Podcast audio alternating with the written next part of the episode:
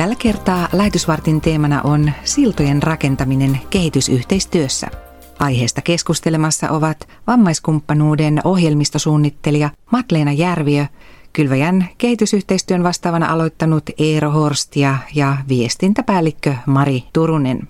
Tämän jälkeen ohjelman opetusosiossa äänessä tuttuun tapaan lähetysteologi Jukka Norvanto. Ja aivan lopuksi saamme rukoilla vielä yhdessä, mutta sitä ennen äänen päästetään keskustelijat Marin johdolla. Matleena Järviö, sinä työskentelet vammaiskumppanuudessa ohjelmasuunnittelijana. Mitä sun työ käytännössä on? Kyllä mä sen pähkinäkuoressa tiivistäsin näin, että se on vammaisten ihmisten ihmisoikeuksien edistämistä. Ja mitä se sitten toteutuu, niin mä työskentelen eri me kutsutaan valtavirtajärjestöiksi sellaisia järjestöjä, jotka tekevät kehitysyhteistyötä, mutta ne eivät ole vammaisjärjestöjä. Ja mun työ on sitten tukea näitä järjestöjä, että miten vammaiset ihmiset ja heidän oikeutensa, heidän järjestönsä parhaiten otetaan huomioon ja aktiivisesti mukaan näihin niin sanottujen valtavirtajärjestöjen kehitysyhteistyöhön. Kylväjäkin on yksi tämmöinen valtavirtajärjestö, eikä totta? Joo, Kylväjän kanssa vammaiskumppanuus on tehnyt jo pitkään yhteistyötä ja ollaan koulutettu Kylväjän henkilökuntaa Suomessa ja sitten niin kuin esimerkiksi Mongoliassa tai muilla työalueilla ja käydään yhdessä niitä suunnitelmia läpi, miten se työ parhaiten käytännössä sitten huomioisi, että kohteessa olevat vammaiset ihmiset sitten myös ja heidän järjestönsä pääsisivät siihen mukaan. Ja tämähän on semmoista yhteistyötä, että me jokainen tuodaan se oma osaaminen, kylväjä oman osaamisensa, heidän ne paikalliset kumppanit oman osaamisensa ja sitten mä tuon sitä meidän jäsenjärjestöjen kautta ja oman osaamisen kautta sitten sitä niin sanottua vammaispesifistä tietoa sitten siihen hankkeeseen. Ja täytyy sanoa, mä olen itsekin saanut osallistua vammaiskumppanuuden tarjoamaan koulutukseen ja, ja se on ollut hirvittävän niin kuin silmiä avaavaa ja, ja monenlaista niin kuin ajatusta liikkeelle laittavaa, että ne on ollut tosi arvokkaita oppimisen paikkoja. Ja sitten toisaalta oli hauska huomata, minkälaista tavallaan semmoista jälkipöhinää omassa työyhteisössä myös siinä koulutuksessa syntyneet oivallukset herätti ja tavallaan semmoisia jatkokeskusteluja. Mä ajattelen sen niin, että kun organisaatio sitoutuu, niin kuin Kylväjä on sitoutunut edistämään vammaisten ihmisten ihmisoikeuksia, niin silloin sitten sitä pöhinää tulee ja tulee konkreettisia tuloksia, tulee konkreettisia muutoksia, että vammaiset ihmisten, heidän mahdollisuutensa koulutukseen tai työhön, oikeusterveyteen toteutuvat. Että sitä on ollut kyllä hienoa olla mukana seuraamassa, että askel kerrallaan mennään eteenpäin. Eero Horstia, Olet päässyt kyllä ihan vauhdikkaaseen vaiheeseen, koska viime vuonna tosiaan ulkoministeriö hyväksyi näistä kylväjän hankehakemuksista peräti neljä kappaletta. Ja miten iso onnistuminen näin monen hankkeen läpimeno on? Tuo, että noinkin monta hanketta sai ulkoministeriön rahoitusta, niin kyllähän se kertoo, että tämä kylväjän hyvä maine, niin se ei ole pelkästään paperilla oleva maine, vaan se on oikeasti totta hankehakemukset, ne oli laadukkaasti valmisteltuja. Siinä selvästi näkee, että kylväillä on jo kokemusta ja tuntemusta niistä yhteisöistä, niistä tilanteista, missä halutaan vähäosaisten ihmisten asemaa kohentaa. Sitten kun se on perusteltu, suunniteltu ja mietitty ja harkittu, niin se on saattu myös hyvin panna sitten paperille.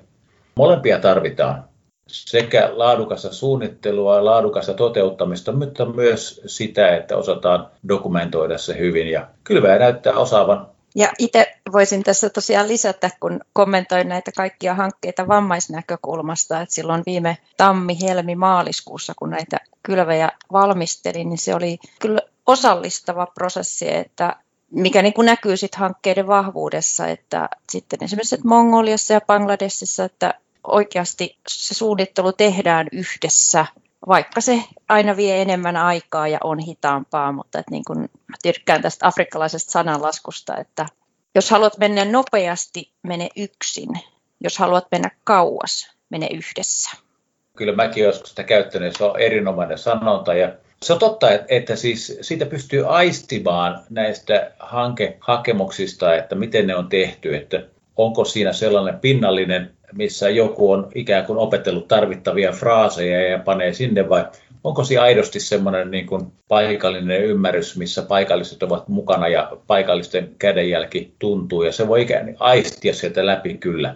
Kyllä näitä kehitysyhteistyöhankkeita tehdään pitkäjänteisesti ja sitten pitkäaikaisten kumppaneiden kanssa ja näiden kehitysyhteistyöhankkeiden myötä sinne on syntynyt tämmöisiä omia kansalaisjärjestöjä ja uusia toimijoita. Mun mielestä tämmöisten ikään kuin siltojen näkeminen on valtavan niin kuin inspiroivaa ja innostavaa, että jotain mitä on tehty aikaisemmin, niin se on synnyttänyt jotain tämmöistä niin kuin kestävää sinne paikallistasolle. Minkälaisia siltoja te näette Kylväjän hankkeista syntyneen? Kyllä mä niin ajattelen tosiaan tässä, että nyt kymmenen vuotta Kylväjä on tehnyt sillä Arhangain alueella ja silloin siellä ei ollut, siellä ei ollut vammaisjärjestöjä. Se lähti siitä, että saatiin perustettua näitä vammaisjärjestöjä noin yleensä eri aina niin kuin vammatyypin ympärillä, että vaikka näkövammaisten järjestö, kuurojen järjestö, liikuntavammaisten henkilöiden järjestö ja sitten heillä on tämmöinen Disability Forum, eli missä he tulee yhteen. Ja tosiaan viime vuonna heillä oli tämmöinen koronasta johtuen tämmöinen äh, niin kuin online-tapahtuma, missä sitten niin kuin muille alueille kerrottiin tästä mallista, että miten kymmenessä vuodessa on niin kuin rakennettu, että vammaiset ihmiset ovat järjestäytyneet tälle organisaatioihin. Ja se oli kyllä semmoinen muualle maaseudulle hyvin silmiä avaava, että aa, että mekin voitaisiin jotain tämänlaista. Ja miten tämä on tehty? Eli se oli ihan tarkoitus sen päättyneen hankkeen kohdalla, että jaetaan sitä osaamista.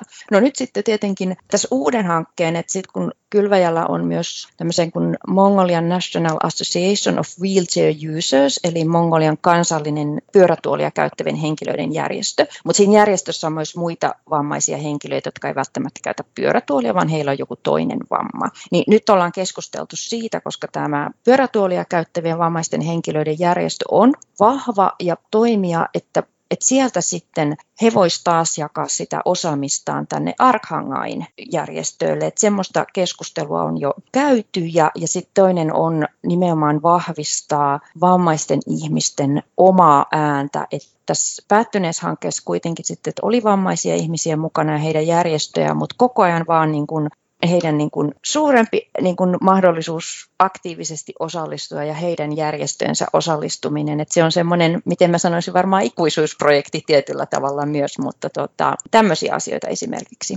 Mutta siis aivan mahtavaa, että kymmenen vuotta sitten kaikki alkoi ihmisten yhteen kokoamisesta ja nyt ollaan ihan erilaisessa vaiheessa, niin onhan toi valtavan innostavaa kuulla.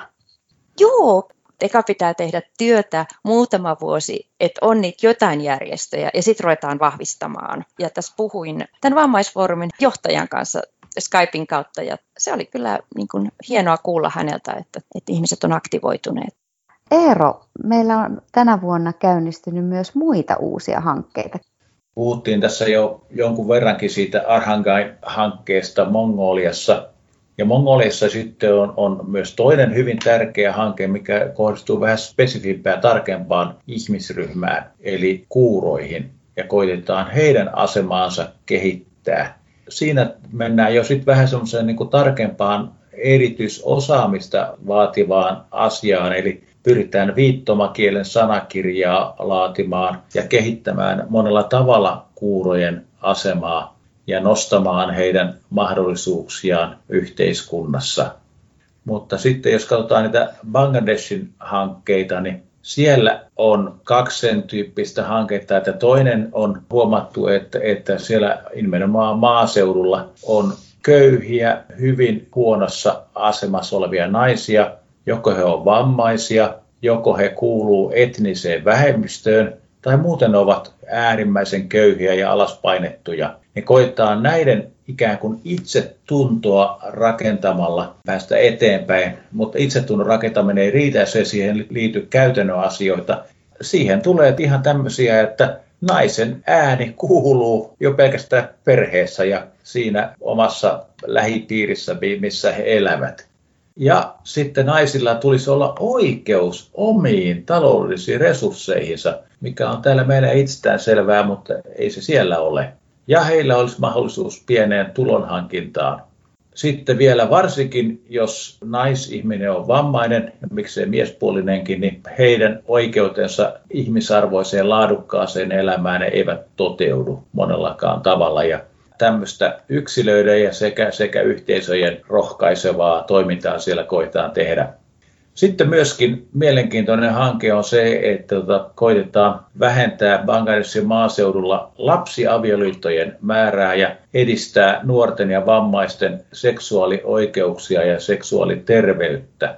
Sieltä on hirveän huonoja lukuja, jos ajatellaan, että nykyisin meille tulee täysikäs 18 vuoden iässä, niin, niin lähes kaksi kolmasosaa tytöistä avioituu ennen sitä ikää. Ja jopa vajaa neljännes avioituu jo ennen 15 ikävuotta. Ja se on kyllä huono luku. Hoitaan tätä tämmöistä kielteistä kierrettä muuttaa ja murtaa ja tyttöjen asemaa parantaa. Monella tavalla aivan upeita juttuja, missä koitetaan niin kuin näitä väheksyttyjä, nujerrettuja ihmisryhmiä nostaa ylös parempaan elämään. Keskustelemassa olivat vammaiskumppanuuden ohjelmistosuunnittelija Matleena Järviö Kylväjän kehitysyhteistyön vastaavana aloittanut Eero Horstia ja viestintäpäällikkö Mari Turunen.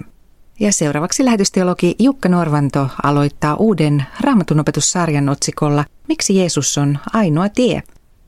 Apostolien tekojen luvussa 4 ja 12 ovat Pietarin sanat. Ei kukaan muu voi pelastaa kuin hän. Mitään muuta nimeä, joka meidät pelastaisi, ei ole ihmiselle annettu koko taivaan kannen alla. Miksi Pietari saattaa sanoa, ettei koko taivaankannen alla ole ketään muuta, joka voisi tuoda ihmisille pelastuksen kuin Jeesus? Itse asiassa siihen kysymykseen vastaamiseen tarvitsemme koko raamatun ilmoituksen. Ensimmäinen ja tärkein vastaus on löydettävissä jo raamatun alkulehdiltä. Raamattu kertoo, että ihmiskunta on saanut alkuunsa Aadamista. Alun perin hänet luotiin synnittömäksi olennoksi, joka eli ehässä suhteessa luojansa kanssa. Kaiken lisäksi hänelle oli annettu asuttavaksi paikka, jossa hän saattoi elää huolta vailla ja syödä itsensä kylläiseksi aina kun siltä tuntui. Adamin kylkeen tehdystä haavasta, eli hänen kylkiruustaan, Jumala teki myös Eevan. Yhdessä he saattoivat iloita läheisestä yhteydestä Jumalaan ja hänen luomistyöhönsä. Tätä Aadamin ja Eevan kokemaa iloa paratiisissa kaipaamme edelleenkin. Meihin on jäänyt jonkinlainen muistuma siitä, millaista ihmisen elämän oikeastaan pitäisi olla. Ja kun sellaista täydellistä iloa ja onnea emme syntiin langenneina voi kokea kuin aavistuksen verran, koitamme löytää sitä mitä kummallisimmista paikoista ja mitä ihmeellisimmillä keinoilla – eikä sillä näytä olevan väliä, vahingoittuvatko toiset ihmiset tai koko luomakunta sitä kokemusta etsiessämme. Meidän ongelmamme on, että kun Adam lankesi syntiin, lankesi myös koko ihmissuku hänessä. Siksi synnymme tähän maailmaan syntisinä. Meistä ei siis tule syntisiä, kun teemme syntiä, vaan teemme syntiä, koska olemme syntisiä. Siitä ongelmasta, eli tästä perusturmeluksesta, ei pääse eroon parhainkaan ihminen. Se ei onnistu, vaikka kuinka kovasti yrittäisi. Nämä huomiot pakottavatkin meitä etsimään pelastusta syntiongelmaamme jostain muualta kuin meistä itsestämme. Meidän on siis etsittävä apua itsemme ulkopuolelta, ja sellainen apu meille on tarjolla. Niinpä alkulankemuksen jälkeen ihmisen luoja lupasi, että ihmissukuun, eli ihmiskunnan edustajana, syntyisi kerran joku, joka murskaisi synnin vallan ja samalla myös käärmeen, eli paholaisen mahdin. Käärmeen houkutushan oli saanut aikaan, että ihminen oli luopunut Jumalan sanasta ja uskonut käärmeen pettäviin lupauksiin. Pietarin sanat yhdestä ainoasta nimestä, joka koko ihmiskunnan pelastukseksi on annettu, kertovat siitä, että Jumalan paratiisissa antama lupaus on nyt täyttynyt. Jeesus on murskannut paholaisen vallan ja siksi jokainen, joka uskossa turvautuu Herran Jeesukseen, pelastuu. Näin meiltä on poistunut tarve etsiä pelastuksemme perustaa omasta itsestämme tai omista teoistamme. Saamme sen sijaan kääntää katsemme Herran Jeesukseen ja iloita siitä, että hän on tehnyt meille kaiken valmiiksi. Lähetysteologi Jukka Nuorvanto aloitti uuden raamatunopetussarjan teemalla Miksi Jeesus on ainoa tie? Muistathan, että vielä on mahdollisuus ilmoittautua Areopakos-tapahtumaan. 26-27. maaliskuuta verkossa toteutettavan tapahtuman teemana on rukous lähetysnäyn sytyttäjänä. Ilmoittaudu ja lue lisää kylvaja.fi. Ja nyt seuraavaksi saamme rukoilla vielä yhdessä Marit Turusen johdolla. Rakas taivaan isä, tuodaan sun eteen kaikki uudet hankkeet, mitä kylväjällä on tänä vuonna käynnistynyt. Herra, näet sen liikkeelle lähtökitkan, mikä aina uuden käynnistämisessä on. Ja Herra, pyydän, että sinä tulet ja annat öljyä ikään kuin siihen kitkaan niin, että liikkeelle päästään lähtemään hienosti ja, ja jotenkin mutkattomasti asiat vois lähteä niin kuin lutviutumaan omille paikoilleen. Uudet ihmiset sais niin kuin hypätä uusiin työrooleihinsa ja tehtäviinsä ja löytää niissä niin kuin paikkansa. Herra, pyydetään, että siunaat meidän kaikkia kansallisia työntekijöitä ja siunaa kaikkia niitä ihmisiä, keitä meidän hankkeet hyödyttää ja palvelee. Vahvista ja voimista sinä näitä ihmisiä heidän elämänsä haasteissa. Vala heihin sinulta tulevaa toivoa ja sitä ihmisarvoa, jota kukaan ei voi riistää. Vahvista niitä oikeuksia, sen arvokkuuden ymmärtämistä niissäkin yhteiskunnallisissa tilanteissa, joissa jotenkin yhteiskunta ei sitä arvoa näe. Näissä ihmisissä itsessään niin vahvista arvokkuuden kokemusta. Lähtekää rauhassa ja palvelkaa Herraa ja toinen toistanne ilolla.